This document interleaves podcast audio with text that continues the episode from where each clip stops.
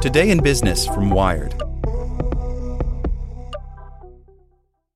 This episode is brought to you by Shopify. Whether you're selling a little or a lot, Shopify helps you do your thing, however you cha-ching. From the launch your online shop stage, all the way to the we just hit a million orders stage. No matter what stage you're in, Shopify's there to help you grow. Sign up for a $1 per month trial period at shopify.com slash special offer, all lowercase. That's shopify.com slash special offer. It is Ryan here, and I have a question for you. What do you do when you win? Like, are you a fist pumper? A woohooer, a hand clapper, a high fiver. I kind of like the high five, but if you want to hone in on those winning moves, check out Chumba Casino. At ChumbaCasino.com, choose from hundreds of social casino style games for your chance to redeem serious cash prizes. There are new game releases weekly, plus free daily bonuses. So don't wait. Start having the most fun ever at ChumbaCasino.com. No purchase necessary. VGW Group. Void were prohibited by law. See terms and conditions. 18 plus. Welcome to the spoken edition of Wired. Google's Go Playing machine opens the door to robots that learn by Cade Metz. Two robotic arms face two closed doors. Both reach forward and miss the door handles entirely. So they reach again, and this time they hit the handles head on, rattling the door frames. So they try again and again.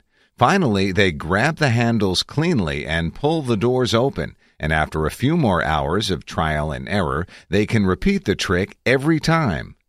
The two robots are somewhere inside Google, and though other machines have long been agile enough to pull a door handle, these are different. They learned to open those doors largely on their own. Relying on a technique called reinforcement learning, they train themselves to perform a particular task by repeating it over and over and over again, carefully keeping track of what worked and what didn't. This same technique helped drive AlphaGo, the Google AI that learned to play the ancient game of Go better than any human, and now it's pushing robotics into a new frontier. Beyond a few videos and two matter of fact blog posts, Google declines to discuss this research, an effort overseen by the University of California Berkeley roboticist Sergey Levine, and certainly the project is still in the early stages. But it represents a much broader movement toward machines that can learn to do things on their own rather than obeying the preordained programming of human engineers. The hope is that reinforcement learning and related methods can accelerate the development of autonomous robots, in much the same way these methods have accelerated the progress of so many technologies in the purely digital realm. And as this movement takes shape, robotic hardware is rapidly evolving as well. A change underlined by all those internet videos from the Google owned robotics outfit Boston Dynamics. It's all part of an irony that hangs in the air as the Trump administration vows to bring more jobs back to U.S. factories. American businesses are already replacing so many human workers with robots, and now researchers are pushing toward self learning machines that can do so much more. What we're interested in are robots that interact with humans, says Ronnie Vuine, who founded the robotic startup Micropsi alongside Harvard cognitive scientist Joscha Bach. Imagine a robot taking a piece of work and handing it to a human hand, or taking a piece of work from a human hand. Today, you can't do that. Reinforcement learning is an old technology that had its coming out party about two years ago when DeepMind, the London artificial intelligence lab owned by Google, used the technique to build systems that could play old Atari games with superhuman skill. In Breakout, the game where you knock down a wall of bricks using a paddle and a bouncing ball, DeepMind's AI learned to hit the ball behind the wall, knocking down brick after brick with a speedy economy that didn't seem possible. Then the lab applied much the same technique to Go, cracking the ancient game 10 years ahead of schedule. DeepMind founder Demis Hassabis and his team fed about 30 million Go moves into a deep neural network, a pattern recognition system that can learn tasks by analyzing vast amounts of data. Once the system learned the game, it reached even higher levels of skill by playing against itself over and over and over again. Reinforcement learning is particularly well suited to games. The technique is driven by a reward function, a system that tracks which actions bring reward and which don't. In games, the reward is obvious more points. But the same technique works with other types of software as well as in the physical world, places where the reward function is sometimes less obvious and sometimes more. For Google's robots, the reward is opening the door. Of course, opening a door is just one small part of navigating the world. The larger goal gets very complicated very quickly, not to mention very expensive. That's why many other researchers are using digital simulations to explore reinforcement learning before moving into the physical world, hoping to bridge the gap between games and robotics. Take OpenAI, the billion dollar artificial intelligence lab bootstrapped by Elon Musk. It's building a sweeping software platform called Universe, where AI agents can use reinforcement learning to master computer applications of all kinds, from games to web browsers. In theory, this could help build agents that operate in the real world as well. If you can teach an AI to play a driving game, the thinking goes, you can teach it to drive. Prowler.io is a Cambridge, England startup moving down the same path. Today, this small team of researchers is building agents that can learn to navigate massively multiplayer games, virtual worlds. But as time goes on, they plan on extending this virtual work to robots and autonomous vehicles in the real world. Today, this is not how driverless cars operate.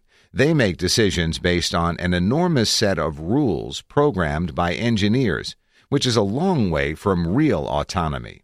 Prowler founder and CEO Vishal Chatrath, who sold his previous AI company to Apple, argues that reinforcement learning and related techniques are essential to building truly autonomous vehicles, cars that can do everything a human driver can do. In Berlin, Micropsi is already pushing these techniques into physical systems, much like Google. Founded in 2014 with an eye on building robots for manufacturing and other industrial purposes, the company began by building robotic simulations it could train via reinforcement learning. A video on the company's website shows off a system where a virtual robot arm learns to balance a virtual pole on the end of its virtual finger. The system simulates gravity and the movement of the robot, and a reward function tracks whether the pole falls or stays up. We give the robot a cookie for every second it keeps the pole up, Vuine says, and if it falls, you punish it. Now the company is applying these same techniques to a physical machine called the Universal Robot. The trouble is that the physical world requires new techniques too. Vuine claims his company can solve any robotic problem inside a computer simulation, but simulations aren't the real thing. If you do it in simulation, you haven't done the half of it, he admits. It's hard to simulate contact physics. In other words, you can use simulations to build a robot that can balance a pole, but teaching it to push a plug into an outlet requires real plugs and real outlets. And pushing a plug into an outlet is one of the easier problems, just because there's an obvious and simple reward. Most behavior is harder to rate. As you string tasks together, those systems of reward get enormously complex. Carnegie Mellon researcher Abhinav Gupta, who is exploring similar technology with funding from Google, questions how useful reinforcement learning can be in the short term. He and his team are exploring a different set of techniques based on convolutional neural networks, a machine learning technique widely used in image recognition, and these methods collect much larger amounts of data.